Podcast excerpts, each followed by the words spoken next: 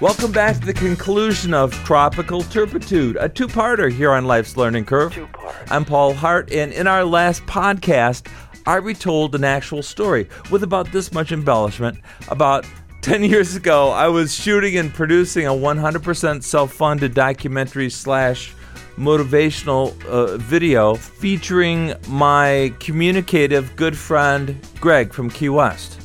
We were on day three of a seven day shoot, and I would use interns from the local community college.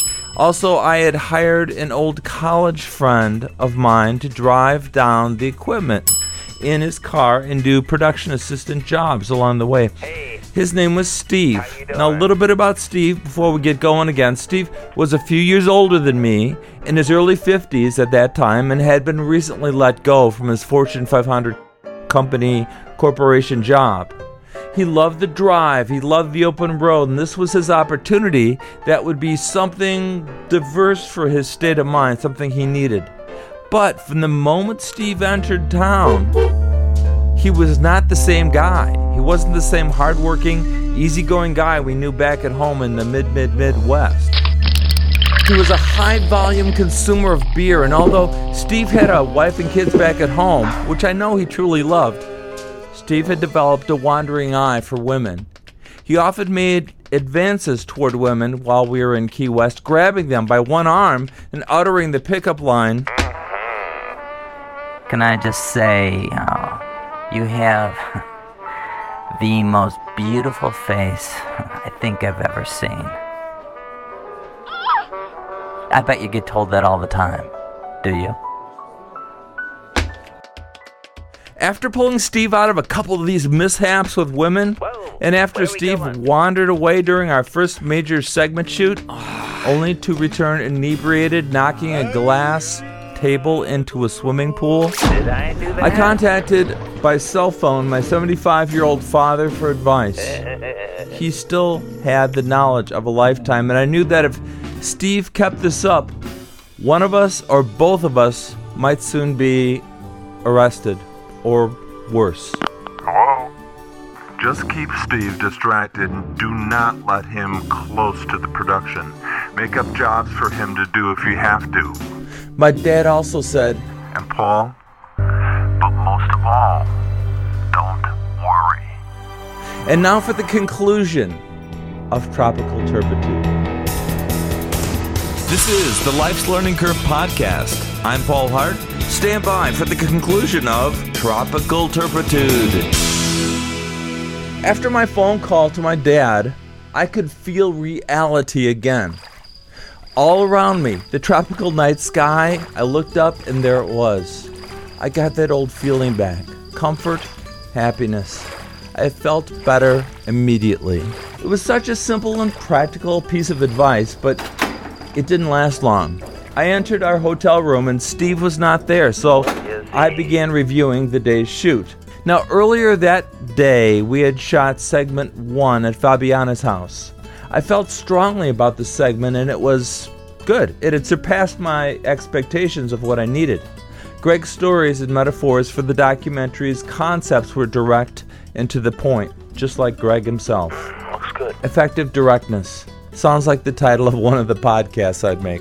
With no interns from the college yet, it would just be Steve and me working production. After unloading one camera case, now we're at Fabiana's house for a shoot, Steve disappeared. I'm out of here. Apparently, he went to a neighborhood bar. Yeah, a Disappointed and frustrated with him. I'll take a beer. trying to keep on schedule, I continued without Steve. Now, it was evening, and I sat in my hotel room, logging time code and reviewing video content from Fabiana's house, and after several seconds, I saw a misstep. That perfect interview with Greg, shot at Fabiana's house, Oh no. unusable. My heart sank. Greg's content was very good. The audio was leveled just fine. The cameras were focused and balanced, but there was an obvious distraction brought on by the sun's moving reflection, which often blinded Greg as he spoke. Now, that would have been Steve's job that day to literally block reflective sun with a large piece of cardboard. Around 9:30 that evening, I called my father again and explained the failure of segment 1. Two times in one day I'm referencing my dad. This time, more firmly, my dad advised me. Yeah, Paul, get Steve off that project immediately. Give him some made up things to do. Just keep him busy.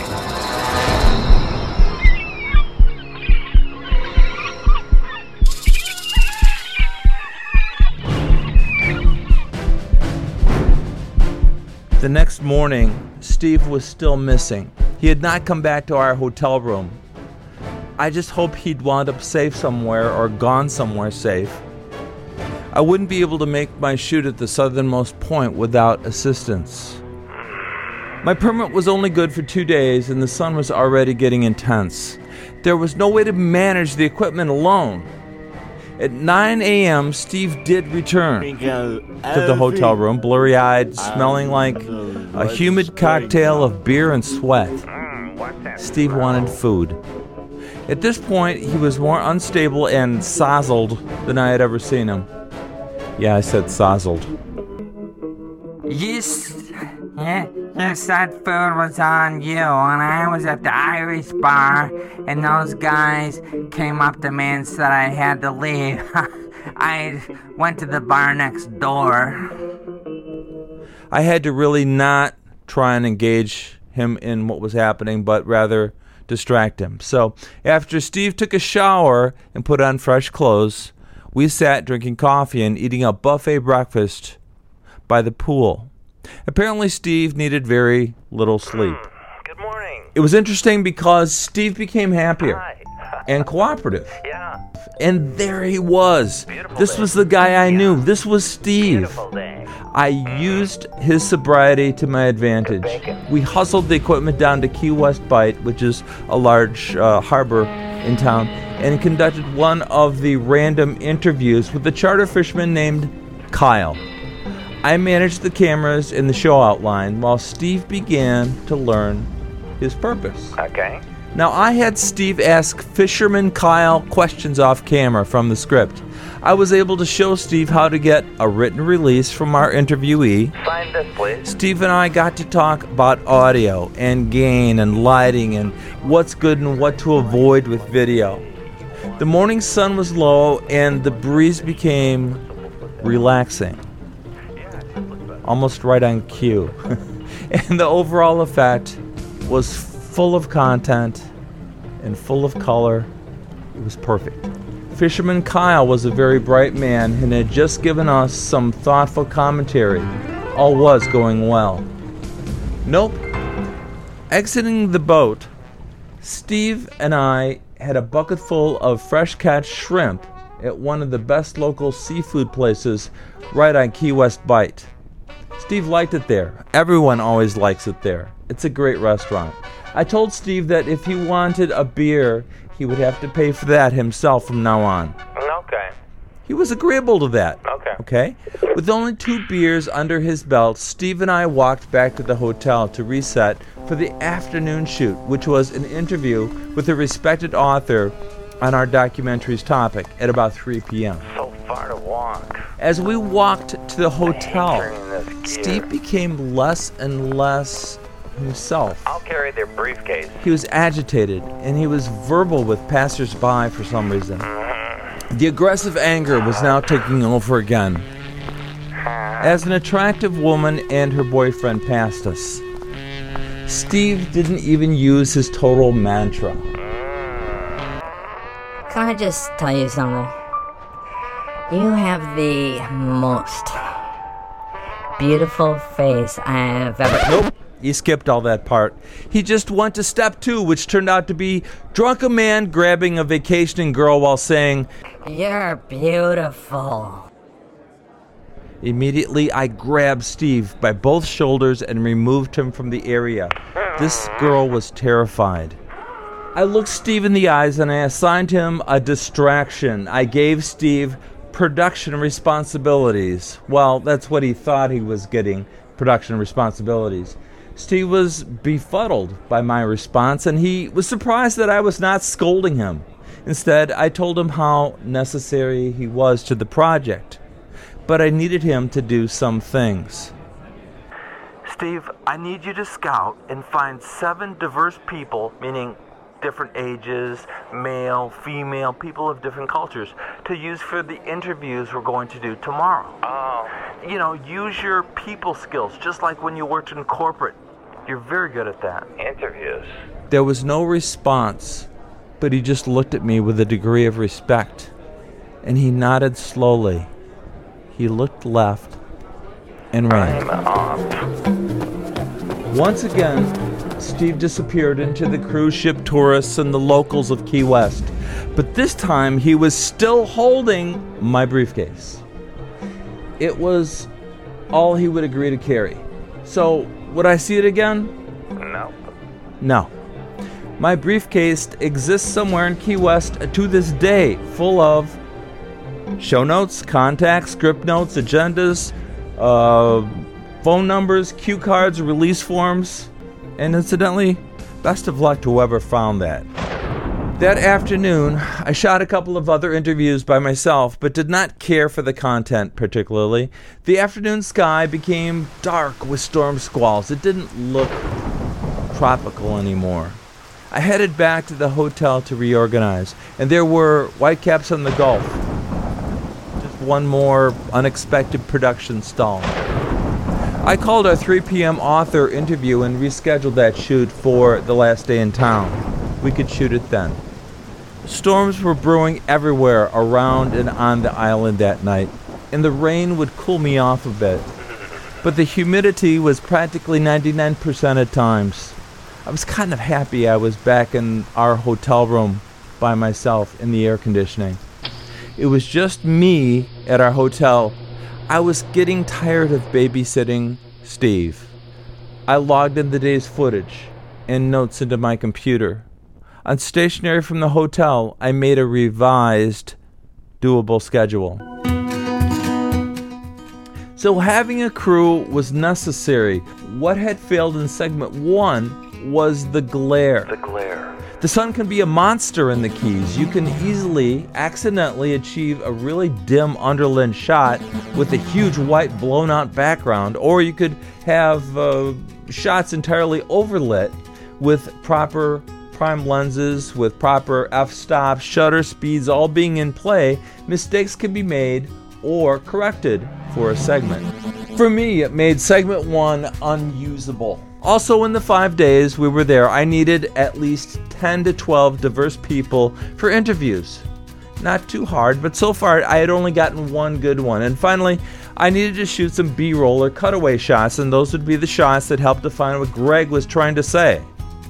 I toyed with the idea that we might do some recreations while we were down there. You know, like you see so often on network news magazine shows where they recreate what really happened. But I realized that could be done indoors back home in the mid Midwest. So I prepped and I charged all the gear for the next day. Steve stumbled in around 2:30 a.m. Honey, I'm home.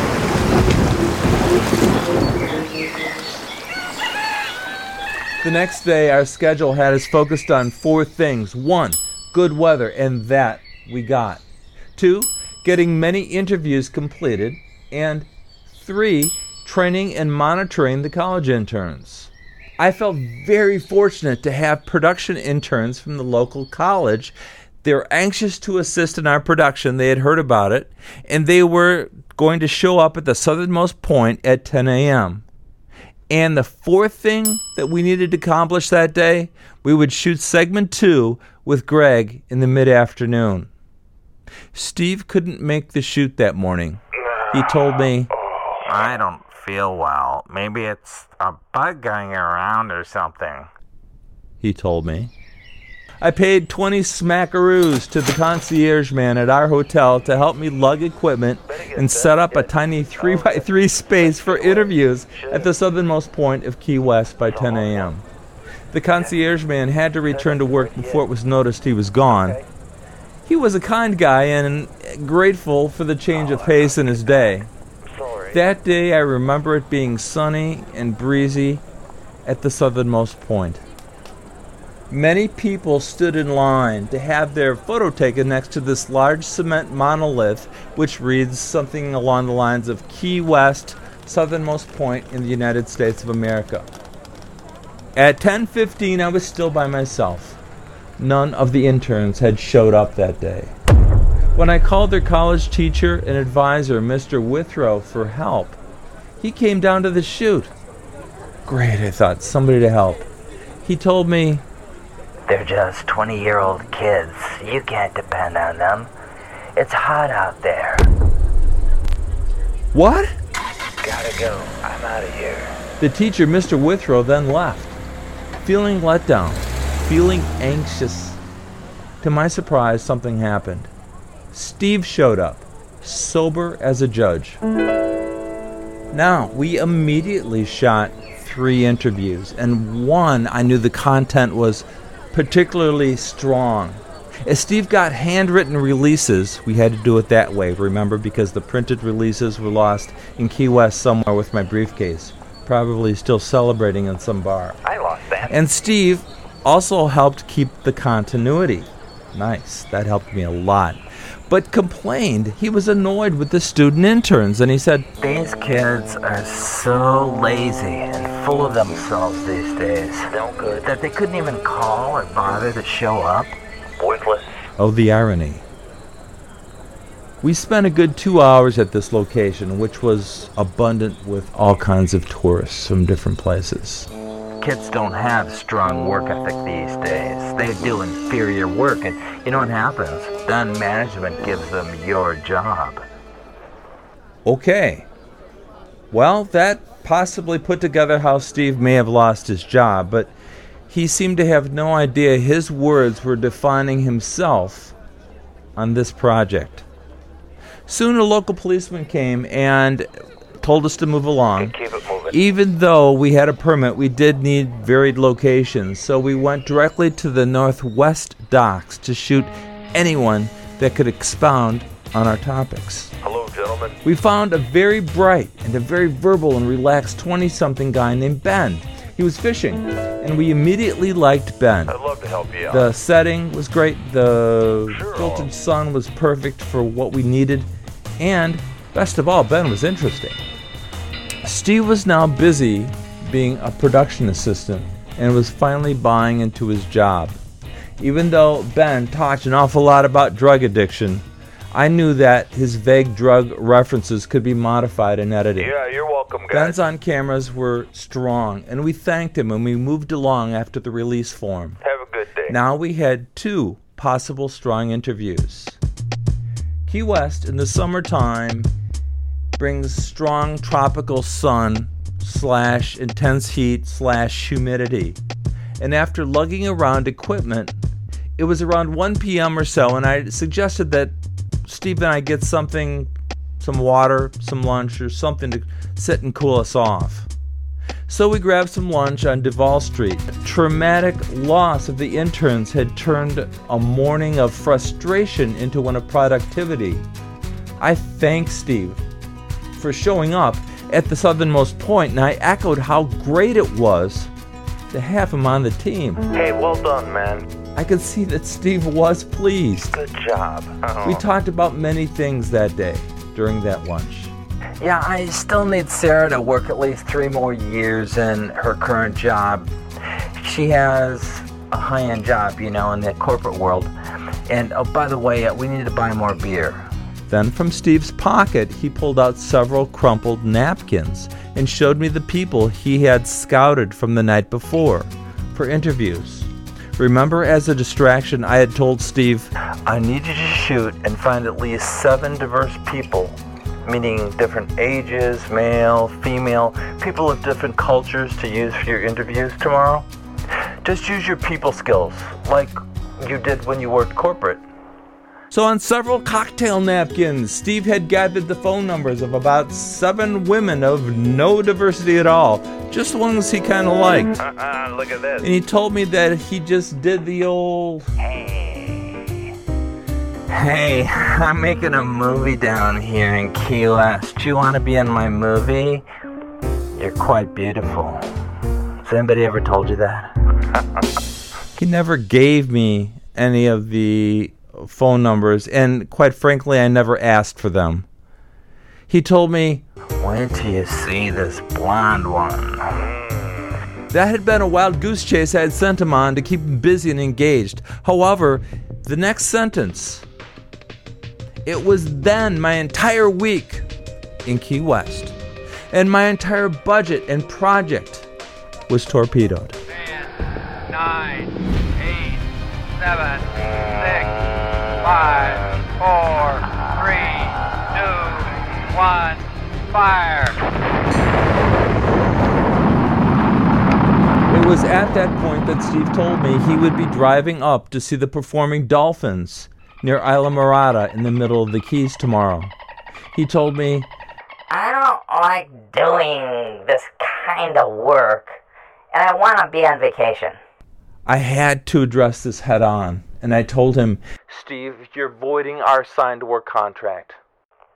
I don't care. You're on a roll, Steve. Here, you're learning stuff. You're succeeding. You're making good things happen. Come on. I don't care.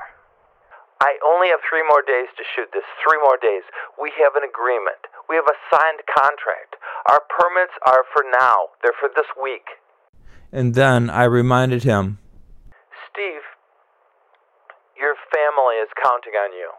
They think you're down here working. They want you down here working. Steve had no reply, only a stare. After a beat, Steve said, Well, I'll tell you what. Let's shoot segment two at, what is it, 3 o'clock with Greg, right? Yes, we have a shoot at 3 o'clock with Greg. Okay, Steve, I want you to really think about this. In the next hour, Steve and I worked as a team together to load reflectors, cameras, cases, audio, cables, everything oh into the trunk of his car. We had been using my rented car all week, and he felt like pitching in and driving his car. He had driven from Illinois and he likes to drive. Thank you. Then we took about an hour to cool off from the humidity and the scalding sun, and it was hot. So we sat in our hotel room and the air conditioning and talked about all kinds of things. We talked about our families and our kids and how much we love them. My kids are the best. We traded some job stories and we swapped stories about college days, which was great. That happened to me. It was reflective, it was necessary, and full of good humor. We both needed to find the people that we once knew a long time ago, but in a more positive way. After about 20 minutes, Steve went to use the bathroom, and I felt grateful that we had talked and kind of found each other as the friends we were prior to coming here. Steve emerged and said, uh, Do I have enough time for a cigarette outside? Sure, we have about five minutes, Steve. Okie dokie. I did hear the motor start, but I was sure it was not Steve. I was wrong. That was the last time I saw Steve until the night before we left for home. I am so out of here. Steve had just driven out of town with just around $100,000 worth of my production equipment in his car. Steve spent the next two and a half days in Islamorada doing who knows what Yeah, with what I imagine to have been a very high volume of beer.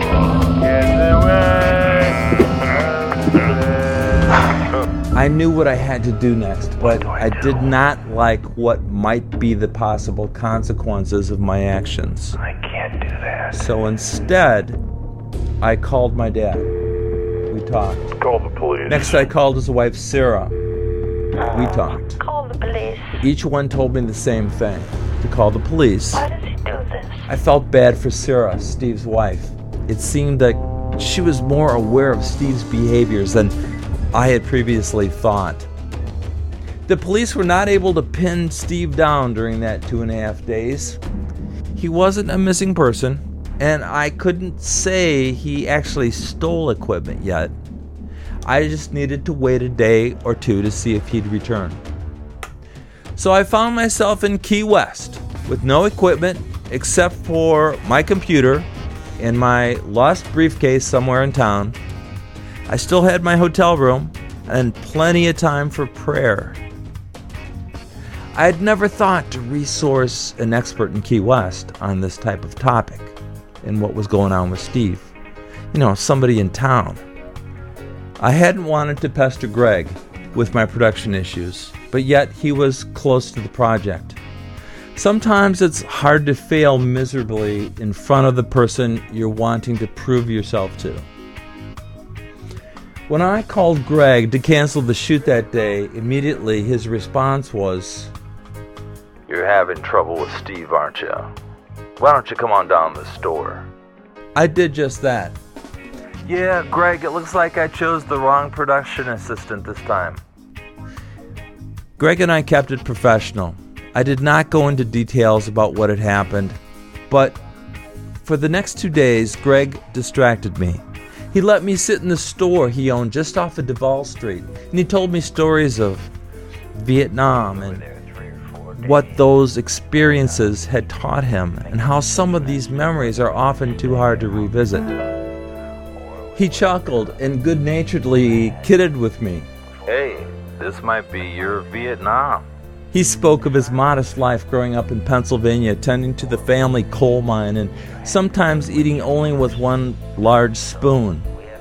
His decision to join the Army, and he chose to exit his hometown, walking down Independence Avenue.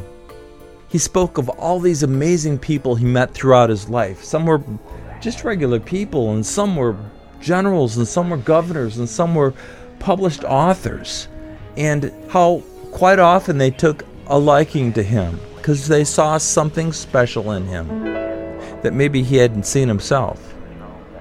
And they mentored him from how to eat a four course dinner when he was younger to outputting and publishing his first books. Greg told me, When I was young, I was going to live forever. I was going to be the first person to ever live forever. But there came a time and when things changed, and I learned the difference. Now I realize that it was Greg who was mentoring me. You know that feeling when you're very, very young and you're riding in the car with your family, and your dad's driving the car and you feel absolutely safe? This was how I felt for that two and a half days, minus Steve and minus 100 grand of my equipment.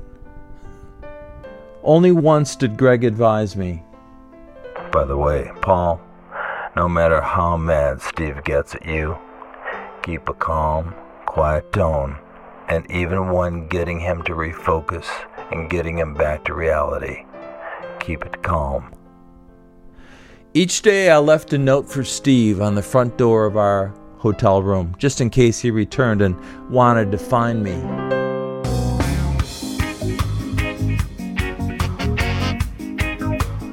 On my last night in town, I heard my cell phone ring. It was Steve. We still planning on steak tonight? Steve. Steve, where are you? You okay? Yeah, I'm back in town. Let's talk. Is all my equipment still in your trunk? What? Ah, I forgot all about it. Yeah, yeah, it should be there. I didn't even open my trunk for three days. Or did I? See you at eight. Then I heard a dial tone. Just like in the movies. Did you ever notice how no one ever says goodbye in the movies? There's just like a dial tone or they hang up. Now, it kind of seemed just appropriate. Just a dial tone. No goodbye. This final night in town was supposed to be our production's wrap celebration. However, the reality was that at 8 p.m., I was led up to the booth I had reserved at the Steak and Lobster House in Key West. As I climbed up the stairs, I realized that I had not ever experienced that many highs and that many lows in such a short period of time. Steve loves steak, and I wondered if that was the reason he came back to town that night. A steak dinner. Or would he come clean about the overconsumption of beer and the womanizing? Steve arrived a few minutes later with a big smile on his face. I'm here. To our left, we enjoyed a gentle, fresh, open air vista, and palm trees swayed gently in the gentle tropic breeze. To my right, about 30 or 40 well dressed people, happy and contented diners, were enjoying the day's fresh catch and quietly chatting with a three piece jazz combo filling out the ambiance. I'll have the lobster. My documentary's reality laid bare in my head. We had spent the week in Key West shooting a motivational slash documentary. However, we had not succeeded or even completed the shoot, but failed. Steve had quite a few tales of adventure and conquest from Islamorada up in the Keys. Steve was happy. He was giddy. He was very content. He was clear headed. He was upbeat. And why not? Up to this point, he had all his meals and travel accommodations paid for. I listened. We each got a steak, and when the steak arrived, Steve lifted his glass of beer, smiled, and actually loudly toasted so the whole restaurant could hear. even though there were a few problems, I think this week's movie shoot Documentary shoot. has been a total success. We did very well. We? And then I remembered Greg's advice. By the way, Paul, no matter how mad Steve gets at you, keep a calm, quiet tone, and even when getting him to refocus and getting him back to reality, keep it calm. But my blood was boiling. Steve, I did not shoot even a quarter of our shot list because I had to babysit you. And then you totally skipped town with my equipment.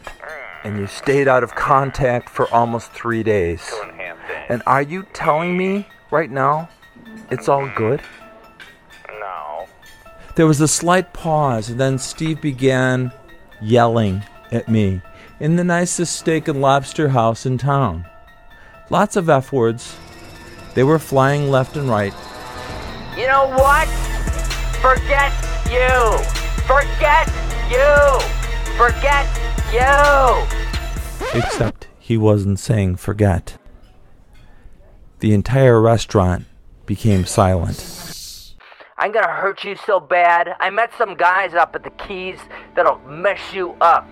I'm gonna dump all your precious equipment into the ocean, so deal with that. And I will ruin this movie thing. I know people. The documentary? Yeah, the movie you're making. I know people that can do it. It's a documentary. Steve's screaming tirade was not ending, but escalating. And I'm sure the customers and staff looked on with discomfort and trepidation. And I'm sure 911 was being dialed somewhere. 911, what's your emergency? They witnessed me being yelled at and F bombed by Steve, my production assistant. And I don't ever address attacks of any kind. I'm kind of the uh, Jim Rockford, James Garner model. Avoid it. Steve stood up and threw his beer at me, missing, but splashing the woman at the table behind me. Her husband stood up angrily. I saw a possible Three Stooges episode building here. I was out of my element. I got up and I sprinted down the steps and somehow paid the bill quickly. That part's still a blur to me. Oh, thanks. I knew that if I left, Steve's tantrum might cease. Sorry for the commotion. I began to walk aimlessly around Key West. Oh my god. It was nighttime. It was dark. My adrenaline was rushing. My brain would not regroup. What just It couldn't find the logic. I wondered if this past week was a common type of week for most people. I wondered if I should have ignored Steve's behaviors all week and just went with it. No. Is this normal? My need of safety led me past my friend Greg's store. I knew it would not still be open. Greg closes at 8 p.m. and it was about 9:30. But I peered in through the darkness of the front of the store and saw in the far back room there was Greg, and he was working in the back room. It was a blessing from above. I tapped lightly on the glass, and a surprised Greg let me in with a friendly, Come on in. What you doing out this late? I explained the situation and finally retold my experiences, all of them, with Steve. Alcohol had hindered him in our shoot all week. I explained that Tonight, Steve lost it and threatened me at the Lobster and Steakhouse. And before the night was through, he was going to destroy the show and dump my equipment into the Gulf of Mexico. Greg's response was not what I expected. He turned and looked at me. And the following conversation is etched in my brain. There are certain things throughout your life you remember forever, and this conversation is one of them. He chuckled a little, and he said, Paul, this type of thing is fairly common around here. People can't handle the liquor and the tropical island. It's too much at one point for a lot of people. A lot of people just can't handle it. Listen, Steve will either do one, come back in the room and pretend nothing has happened, or two, he'll be so smashed he won't be able to function beyond being angry, but not at you, but at the world, and because that's really who he's mad at. He won't remember a thing he said or did. I can tell you this, though nobody's gonna hurt you tonight. I would get that equipment out of his trunk, though. Go back home, go to your room, get your equipment, and get some sleep.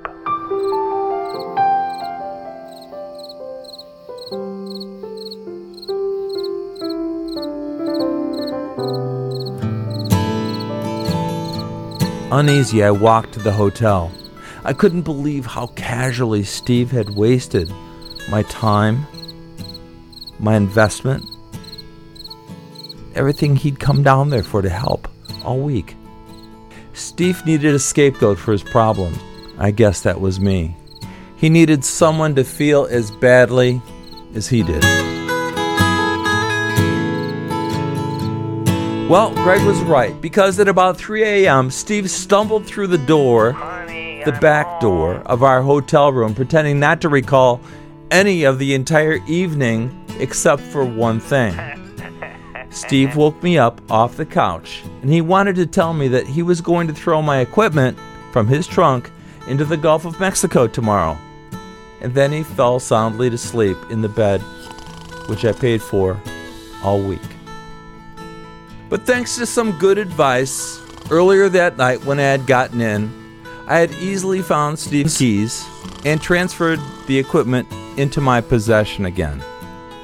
Greg had advised me to ship everything home, so the next morning I went to my good friend's store, and Greg and his store manager boxed and shipped $100,000 worth of gear back to the mid mid Midwest, avoiding the bottom of the Gulf of Mexico.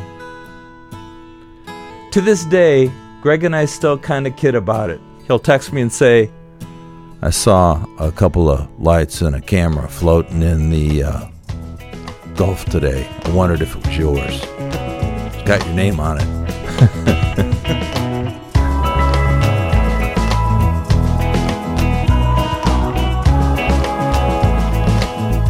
Steve somehow did make it home and he and his wife only had a few more months before they finally split.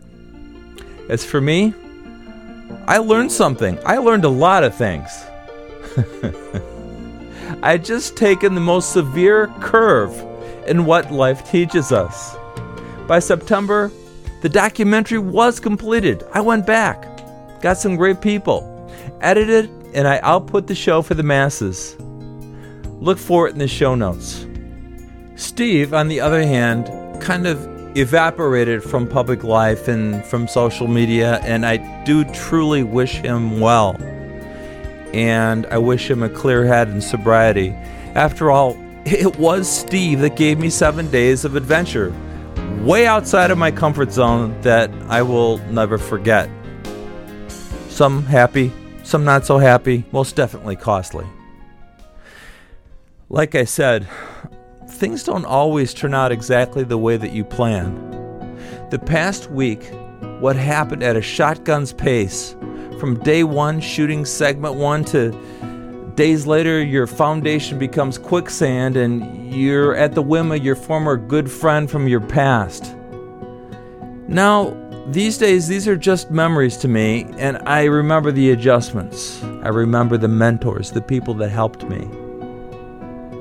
I remember praying for direction. And I remember losing a longtime good friend. Life will scar you, and it will also surprise you sometimes, you know, in, in, a good way, because it's taken me about 10 years to be able to look back and even talk about this. Now I find it easier to connect the dots. The irony, what I haven't told you throughout these two entire podcasts, was the theme of the documentary we were making. This was a motivational documentary on being the best person you can be. and in the meantime, in the background, it sold well. And hopefully, it helped other people. All thanks to some great people who took an interest in me. God bless you all. For Life's Learning Curve, I'm Paul Hart.